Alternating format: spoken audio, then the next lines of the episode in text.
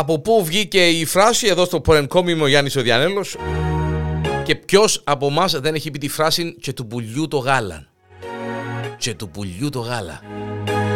Όταν θέλουμε να μιλήσουμε για κάθε αγαθόν, ακόμα και το πιο δυσέβρετον, όταν θέλουμε να μιλήσουμε για αυθονία και ποικιλία, λέμε και του πουλιού το γάλα.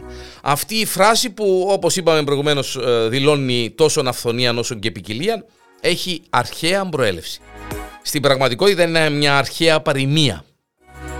Μια παροιμία που ε, αναφέρεται από τον ε, ιστορικό και γεωγράφο Στράβωνα. Αναφέρεται στο έργο του γεωγραφικά και πρόκειται για τη Σάμο.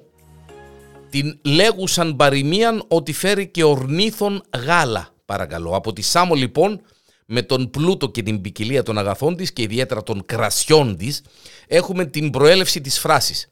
Τώρα το γάλαν το θρεπτικόν, το λευκόν υγρόν από τους μαστούς της γυναίκας και των θηλαστικών ζώων, όπως αναφέρεται και στα λεξικά, να πούμε ε, ε, πως είναι μια λέξη που διατηρεί τη μορφή και τη σημασία της από την ομηρική εποχή. Παράγεται από την Ινδοευρωπαϊκή ρίζαν γκλάκτ που έχει δώσει και στην γαλλική και στην ισπανική και στην ιταλική την ανάλογη λέξη, το λάτε, το ιταλικό και πολλά άλλα.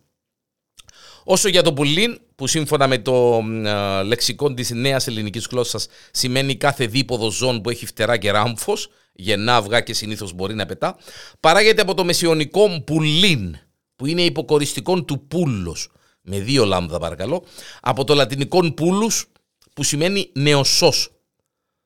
Ε, τώρα μπορεί το πουλίν να παραπέμπει και κάπου αλλού, το οποίο φέρνει ε, και χαμόγελο, αλλά αυτή η σημασία δεν σχετίζεται κατά κανέναν τρόπο με τη φράση και του πουλιού το γάλα για να είμαστε εξηγημένοι.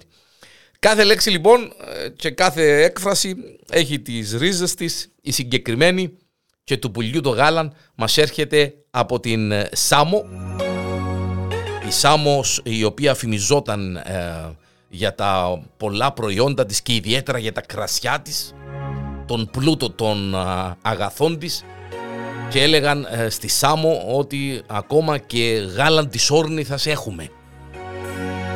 Και μας έμεινε σήμερα, ακόμη και σήμερα, να χρησιμοποιούμε και του πουλιού το γάλα.